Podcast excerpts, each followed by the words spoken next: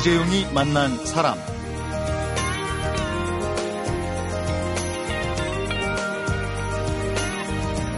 한국에서 장남이자 외아들로 산다는 것, 그리고 장남의 아내로 산다는 것은 어떤 일일까? 한 사회학자가 13년 전에 33쌍의 장남 부부를 심층 인터뷰를 하고 연구 보고서를 책으로 발표를 했었는데요.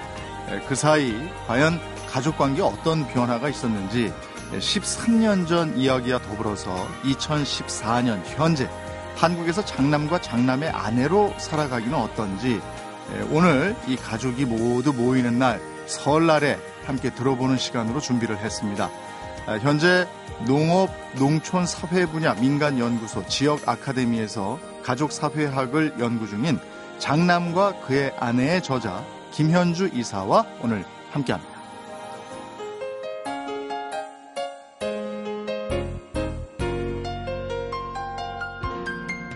어서 오십시오. 반갑습니다. 네, 안녕하세요. 네, 오늘은 장남과 그의 아내의 저자이자 지역 아카데미에서 계속해서 가족 사회학을 연구 중인 김현주 이사와 함께 하겠습니다.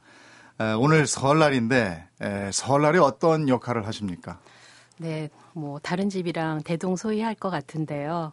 전 주로 뭐 전 부치고 고기 양념하고 상 차리고 상 치우고 그런 일상이 뭐 다른 집과 마찬가지로 제 역할도 이제 그렇게 주어지고요. 어, 저는 친정이나 시집이나 그 가까운 거리에 살기 때문에 네. 명절 그 뭐 대이동은 한 번도 경험해 본 적은 없습니다. 음, 김 이사님의 가족에서의 역할은 어떻습니까? 그 맏며느리 네. 뭐그 네. 다음 며느리 네. 뭐 어떻습니까? 저는 맏며느리자 외며느리고요. 그렇군요. 네. 예. 그러면 굉장히 바쁘겠습니다. 역할을 잘 못하는 것 같습니다. 아침 식사하고 이렇게 양쪽을 다 갈 수 있는 여유는 주십니까? 어, 같이 살고 있지는 않고요. 현재는 네. 예, 거의 같은 동네에서 마실 다니는 형태로 가족 관계가 유지되고 있습니다. 그렇군요. 그럼 시댁도 네. 들리고 친정도 들리고 이렇게 아, 하십니까? 친정은 그래도 30분 정도 거리고요. 음, 네. 그래도 다 가까우니까 뭐. 네. 예. 장남과 그의 아내를 펴내신 게 2001년도, 그러니까 13년 전이에요. 네. 예, 그때하고 지금하고 많이 달라졌습니까? 별로 달라진 게 없습니까? 음, 근본적인 뿌리는 변화된 게 없다라는 생각이 듭니다. 예.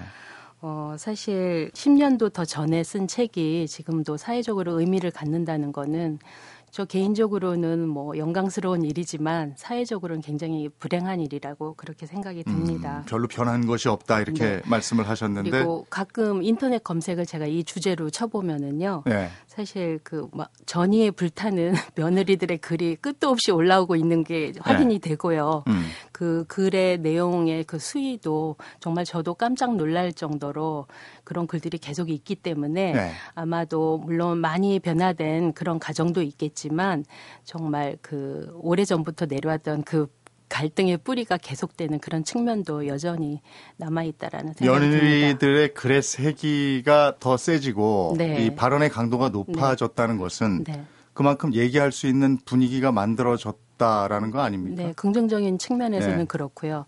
또 다른 한편으로는 물론 세상이 많이 바뀌었어요. 특히 어떤 측면에서 바뀌었냐면 정말 며느리를 여성으로 배려해주고자 하는 깨인 시어머니들이 정말 많이 늘어난 거는 사실이에요. 네. 근데 반면에 자기 삶을 굉장히 소중하게 생각하고 발전시키려는 그런 욕구가 며느리들 입장에서는 굉장히 강해졌거든요. 네. 그래서 이 두 가지는 여전히 부딪히는 문제라고 그렇게 생각이 음. 됩니다. 그 13년 전에 장남과 그의 아내를 연구해야 되겠다. 네. 이 필요성은 왜 느끼셨습니까? 어, 일단 제 개인적인 경험에서 출발한 측면이 있습니다. 네. 어, 저는 개인적으로 한 6년 넘게 연애 를 하다가 결혼을 했는데 네. 결혼한다고 하니까 친구들이 그러더라고요.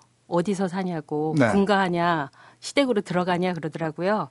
그래서 시댁으로 들어간다고 하니까 다들 걱정을 하더라고요. 그래서 어, 뭐, 남편을 사랑하는데 같이 살면 어떠냐. 그러니까 잘난 척 하지 마라. 그런 우스갯소리를 하더라고요. 네. 그렇게 해서 결혼을 했고, 신혼여행을 이제 다녀와서 이제 시댁에 들어가서 첫날 밤을 이제 보냈는데, 네. 딱 아침에 눈을 떴을 때 그 생경했던 그 느낌을 아. 지금도 잊을 수가 없어요. 네.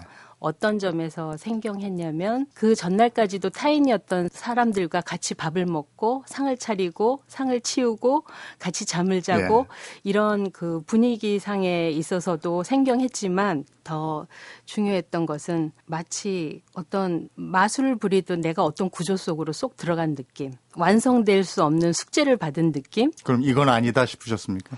음, 그 그때는 좀 어리둥절한 상태였고요. 어떤 예의와 공손함과 근거 없는 죄의식 이런 것들이 혼동되는 느낌 또 그 죄의식은 누구에 대한 죄의식입니까? 어떤 대상에 대한 죄의식이 아니라 뭔가를 잘 못하고 있다라는 뭔가 아. 눈치를 봐야 되는 그런 느낌. 네. 이런 그 감정의 근원에 대해서 분석하고 싶었고요. 그래서 제 자신에게 설명을 하고 싶었기 때문에 논문 주제로 삼았습니다. 그래서 얼마나 모시고 살았습니까? 굉장히 짧았어요. 33쌍을 인터뷰하셨어요. 네. 그 어떤 기준으로 섭외하고 인터뷰하셨습니까? 네. 일단 가까운 알고 잘 알고 있는 사람을 먼저 인터뷰하고요. 네. 그분들이 새롭게 다른 분들을 소개시켜 주는 눈덩이 표집이라고 하죠. 네. 예, 그런 식으로 사람들을 만났고 사람들을 만날 때 중요하게 생각했던 거는 일단 결혼한 지 10년 미만에 음. 속한 사람들. 네. 그다음에 당시에는 그 합가하는 문제, 분가하는 문제가 굉장히 중요한 이슈였어요. 네. 그래서 분가를 한다는 건 부모를 배신하는 그 정도로 받아들여졌던 그런 시기였기 아, 때문에 아, 13년 전이 그랬던가요? 네, 그랬습니다. 예. 아니 13년 전이 아니라 인터뷰한 시기는 더 오래 전이기 때문에 아, 네. 책으로 나온 건 13년 전이고 네네. 네. 인터뷰한 네. 시기는 그 전이니까. 네, 네. 예. 그랬을 때 어, 처음부터 동거한 부부 그다음에 동거하다가 분가한 부부, 네.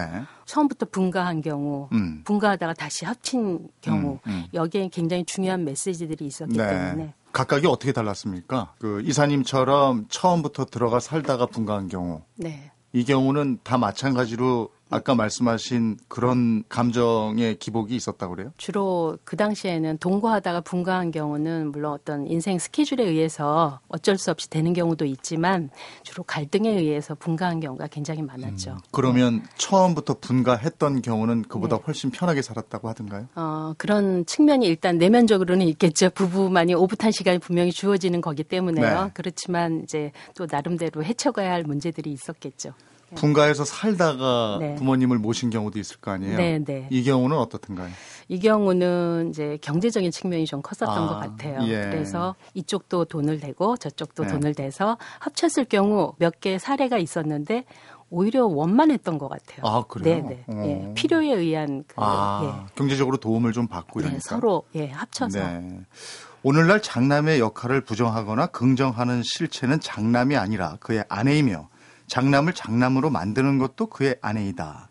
관찰 결과의 요지가 이렇다라고 네. 말씀을 했어요. 그 책에 보면 네, 네. 이 얘기를 예를 들어서 설명해 주실 수 있습니까? 어, 일단 예를 들기 전에 이 말의 뜻을 사람들이 많이 오해를 하더라고요. 네. 그렇기 때문에 며느리를 잘 골라야 한다. 어, 저도 그렇게 지금 생각했어요. 네, 그런 네. 의미는 아니고요. 그 아들에게 기대되는 효를 실제로 실천해야 하는 사람이 며느리라는 뜻이죠. 그래서 이 며느리가 결국 이런 당위성을 어떻게 받아들이고 음. 어떻게 재해석하고 어떤 방식으로 실천하느냐에 따라서 음, 그 네. 그 장남 부부 가족 관계가 굉장히 다른 양상을 띈다 그런 의미에서 드리는 말씀입니다. 남편이 상당 부분 아내에게 미루는군요. 어, 내 효를 네가 해줘야 된다. 결과적으로 그렇죠. 그렇죠. 네, 네. 저도 그럴 때 있었습니다. 그래서 어, 장남의 아내들이 이 가족의 문제를 창조적으로 해결할 수 있을 거라고 생각을 하셨던 것 같아요. 어, 맥락은 조금 다른 이야기인 것 같습니다. 네, 네. 창조적인 거하고는 조금 다른 측면이 있고요. 근데 어찌됐건 제가 여러 그 유형들을 분석을 하면서 어, 창의적인 그런 음. 관계를 음. 발견하기는 했습니다. 그건 차후에 조금 말씀드리도록 네. 그러니까 13년 전의 상황으로 미루어 보면 네. 그 여성이 네. 그이 땅의 며느리들이 아주 현명해야 되겠구나 이런 생각을 하셨나 봐요. 어, 조금 맥락이 다른데요. 먼저 말씀을 드리면 굉장히 중요하다고 생각해요. 이거는. 네. 그러니까 며느리가 결혼하면서 효부가 되어야 된다라는 거. 사실 모든 인간관계는 서론이 있어야 되는 거잖아요. 서로 이렇게 친해지고 진정성이 오고 갈 수 있는 어떤 계기가 생기고 네. 그러면서 더 이제 가까워지는 사이가 되는 건데 며느리 입장에서는 결혼하자마자 굉장히 살가운 사람이 돼야 되는 거죠. 음. 그러니까 효부로서 제가 이제 비제 상태라고 이제 조금 좀 딱딱한 표현이긴 하지만 어떤 채무 관계로 들어서는 그런 입장으로 들어서게 되는 거죠.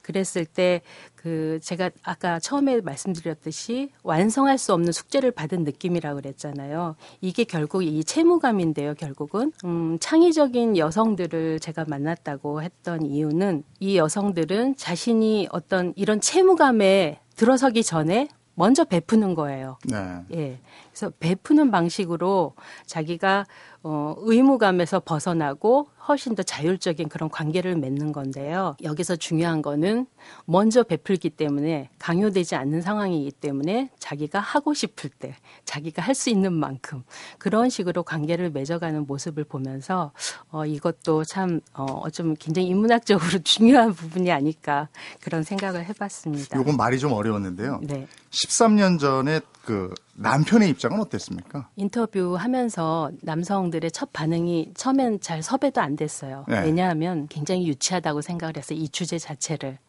그래서 어렵게 설득해서 만났을 때 어떤 과정을 겪었냐면 어떤 사건을 제가 질문한 게 아니라 어떤 라이프 스토리를 듣는 방식으로 이야기를 진행했어요. 그러니까 결혼하기 전에 부모님과의 관계, 그 다음에 사랑하는 사람과의 만남, 결혼으로 이어진 과정, 그 다음에 분거하고 뭐 합가하고 이런 과정들, 그 다음에 그 생활비 지출 내역이라든가 이런 모든 과정을 하나의 스토리로 말할 수 있도록 얘기를 했을 때 그때 제가 받았던 느낌은 그렇게 많은 갈등에 휩싸인 남편들도 있었을 텐데 그분들이 비로소 처음으로 정말 진정한 의미에 접근하는 그런 모습을 보면서 좀 어눌하다는 생각을 했습니다.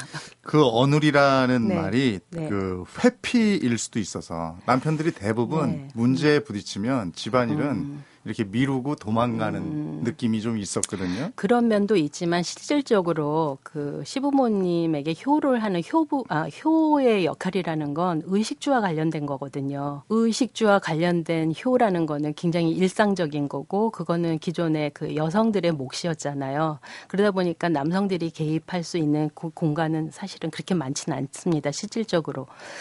많은 며느리들이 의무로서 하는 경우가 상당히 많았죠.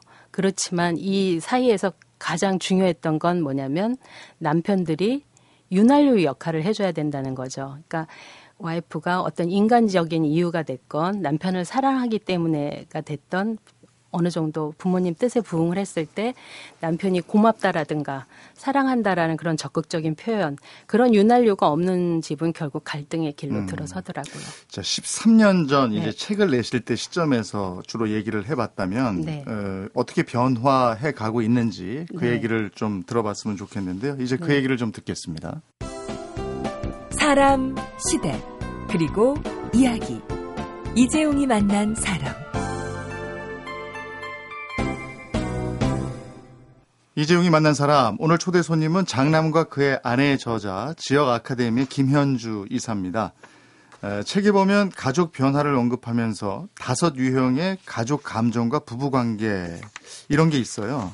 이건 어떻게 정리를 하면 될까요? 좀 소개 좀 해주시겠어요? 제가 인터뷰를 하면서 많은 에피소드를 들었죠. 이 복잡한 이야기들을 엉킨 실타래 같은 이야기들을 그 매듭을 쫙 잡아당겨서 하나로 이렇게 딱 풀어내야 되는 그런 고민을 많이 하게 됐습니다.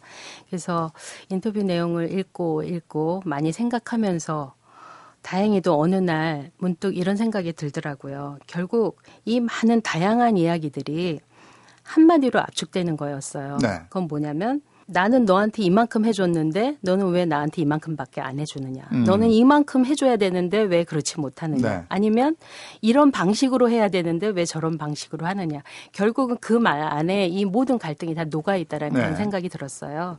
그래서 이 갈등을 중심으로 해서 그 주고받는 그런 증여라고 하죠. 이런 것들이 어떻게 유형화될 수 있는지 쭉 연구를 해봤는데요. 네. 그 다섯 사례로 분류해서 볼 수 있는데 먼저 가장 최악의 사례를 말씀드리면요. 네.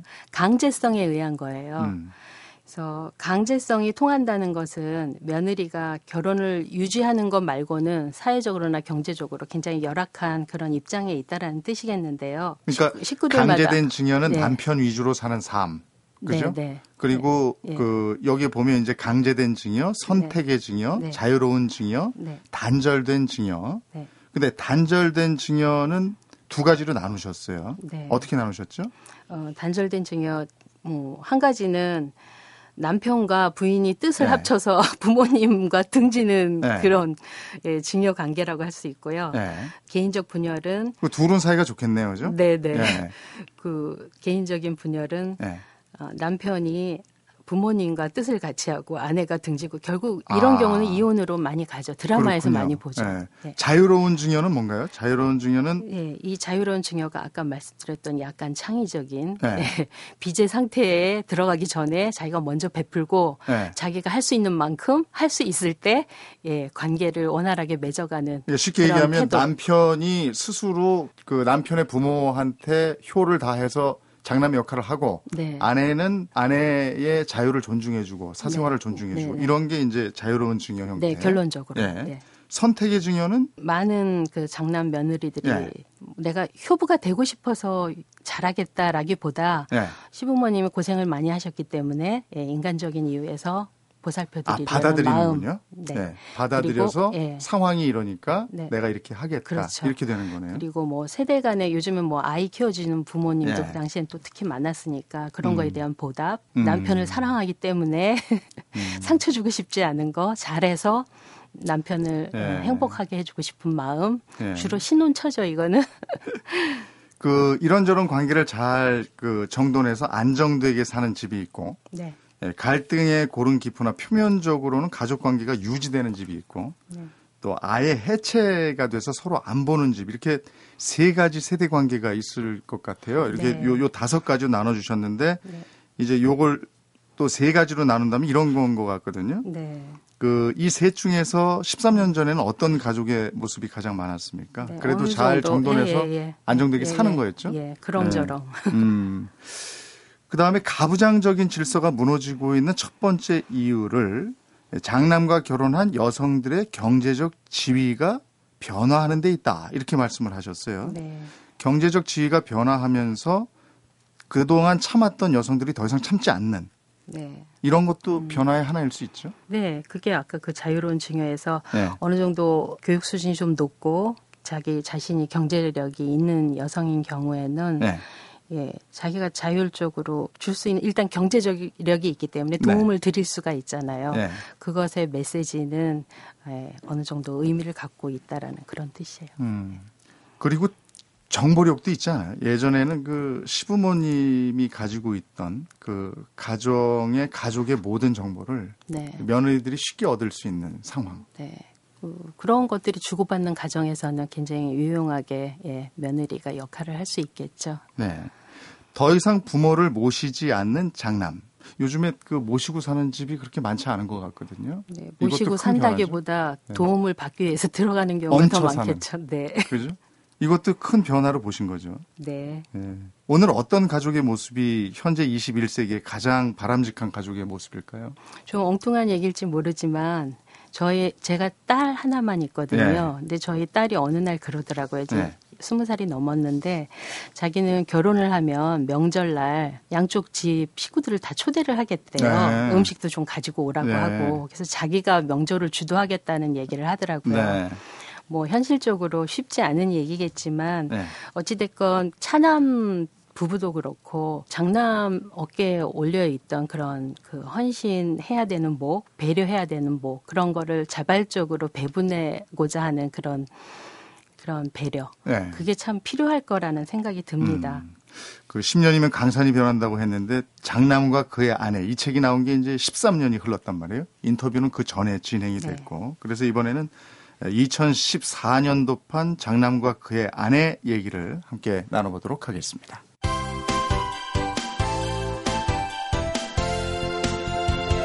여러분은 지금 이재용 아나운서가 진행하는 이재용이 만난 사람을 듣고 계십니다.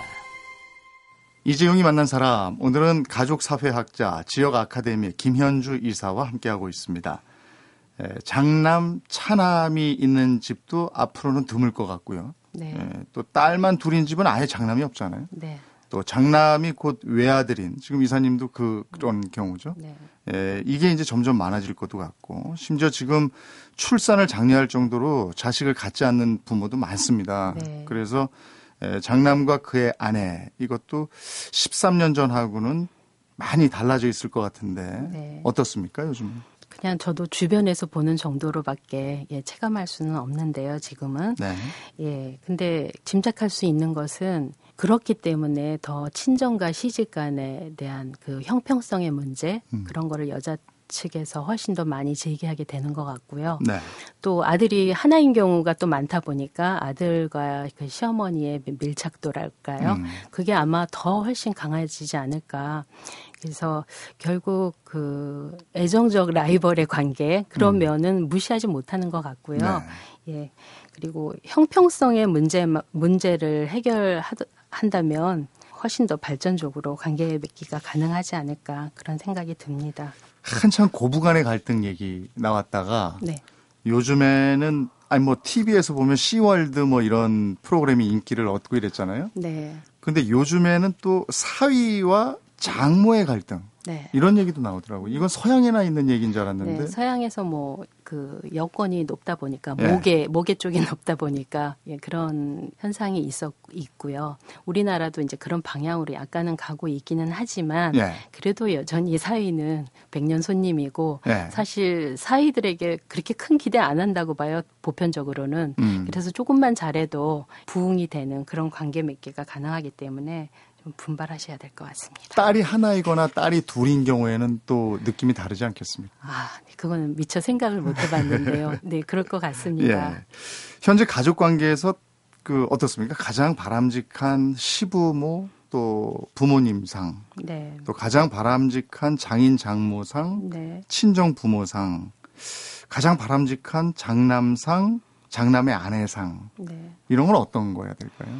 사실 며느리가 되고 사위가 되고 시어머니 장인 장모가 되는 거 네. 첫 자식에 대해서는 아마 처음 경험하는 걸 거예요. 네. 그렇기 때문에 그 허겁지겁 그런 자기의 그 위치가 결정이 되고 모두가 서툴기 때문에 예, 많이 부딪힐 수도 있고 그렇지만 그렇기 때문에 또 관행이라든가 그 기존에 살아가는 모습들 속에서 참고를 많이 하고 관계를 맺어가는 것 같은데요. 굉장히 어려운 주제입니다, 항상. 그렇지만 며느리 입장에서 자신이 그 효부로서 원만한 며느리로서 그런 역할 수행을 잘 하는 것에 대한 보상은 결국 어른이 되는 일, 글로 나아가는 것이 아닐까 그런 생각이 듭니다. 네.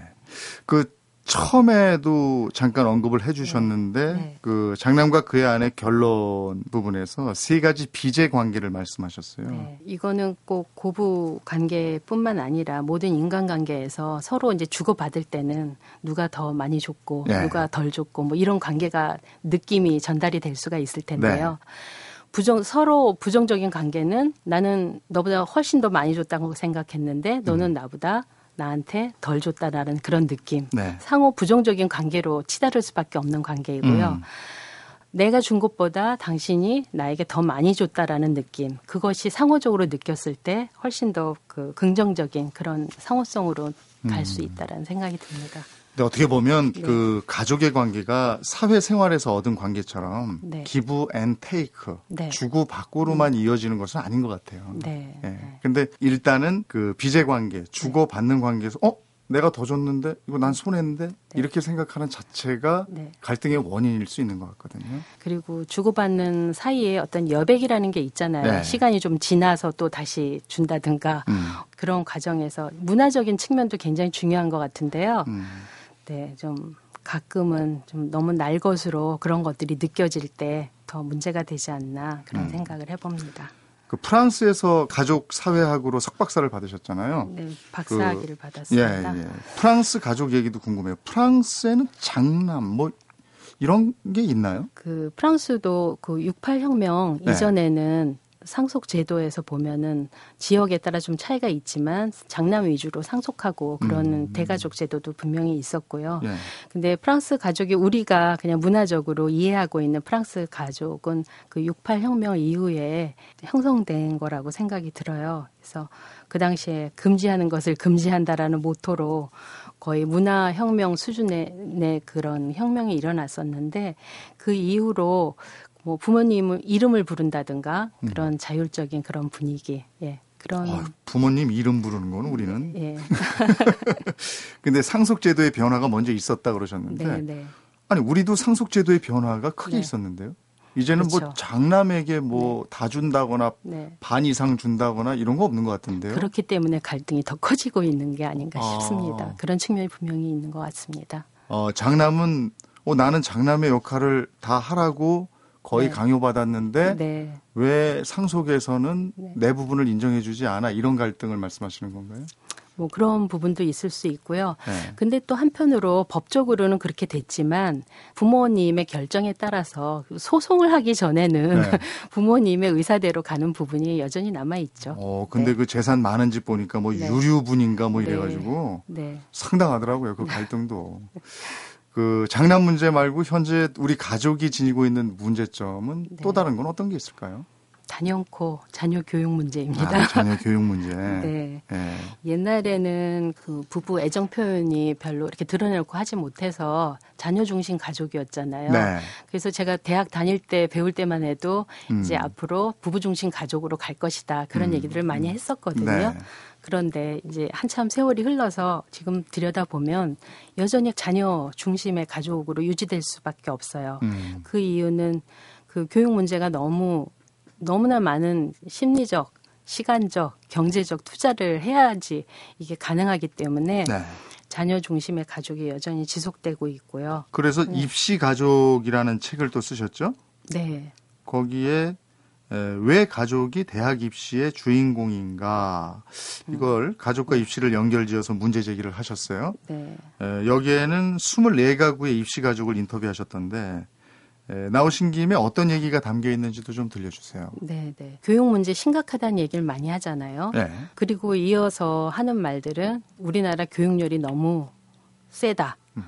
그리고 더 이상 진도가 나갈 수가 없어요. 얘기가 더 이상 구체화되지를 않고 있어요. 네. 어떤 틀 속에 갇혀갖고. 음. 그래서 이거를 좀 풀어서 우리가 말할 수 있어야 되지 않을까. 음. 그래서 인터뷰를 했고 참 좋은 얘기들 많이 들을 수 있었고요. 네. 거기서 이제 제가 그 몇 가지 포인트들을 생각을 해볼 수 있었는데 한 가지는 어, 우리가 자녀가 공부를 만약에 못한다면 자녀 공부 못해서 걱정이야. 그렇게 음. 말하지. 공부 못해서 두려워 이렇게 얘기하지는 않죠. 네. 그렇지만 그 내면에는 정말 두려움이 있기 때문에 음. 예, 이렇게까지 자녀 교육 문제로 음. 그 중요성이 치닫고 있다라는 생각이 들고요.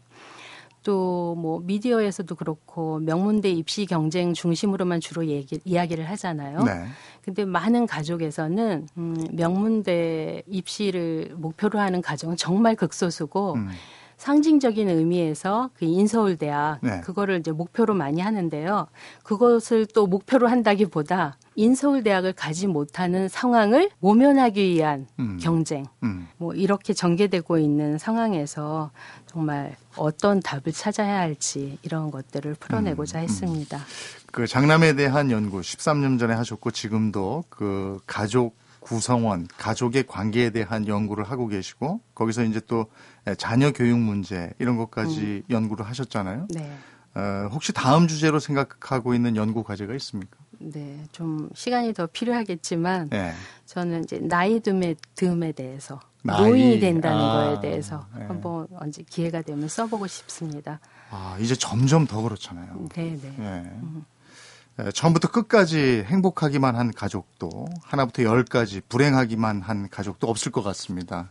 그래서 내가 어디까지 할 수 있고 어디까지 할 수 없는지 서로 이겨, 이런 의견 조율을 해가면서 화목한 방향으로 자꾸 자꾸 노력하는 거 이게 설날을 정말 가족들이 즐겁게 모여서 명절답게 보내는 지름길이 아닌가 이런 네. 생각도 해보게 되네요. 오늘 말씀 고맙습니다. 네, 감사합니다.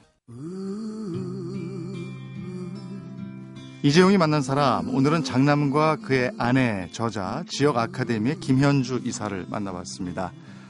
A는 B로부터 자신이 준 것보다 너무 많은 것을 받았다고 생각하고 B 또한 자신이 A로부터 자신이 준 것보다 너무 많은 것을 받았다고 생각하는 상호 긍정적인 빚의 상태. 우리가 서로 지고 있는 빚을 이렇게 생각하는 게 긍정적인 방향으로 가는 길이라고 하는 게 마음에 깊이 박힙니다.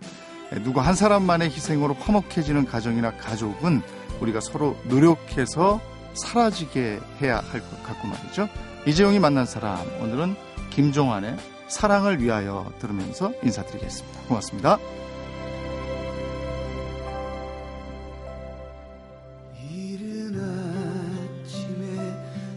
잠에서 깨어 너를 바라볼 수 있다면 물안개 피는 강가에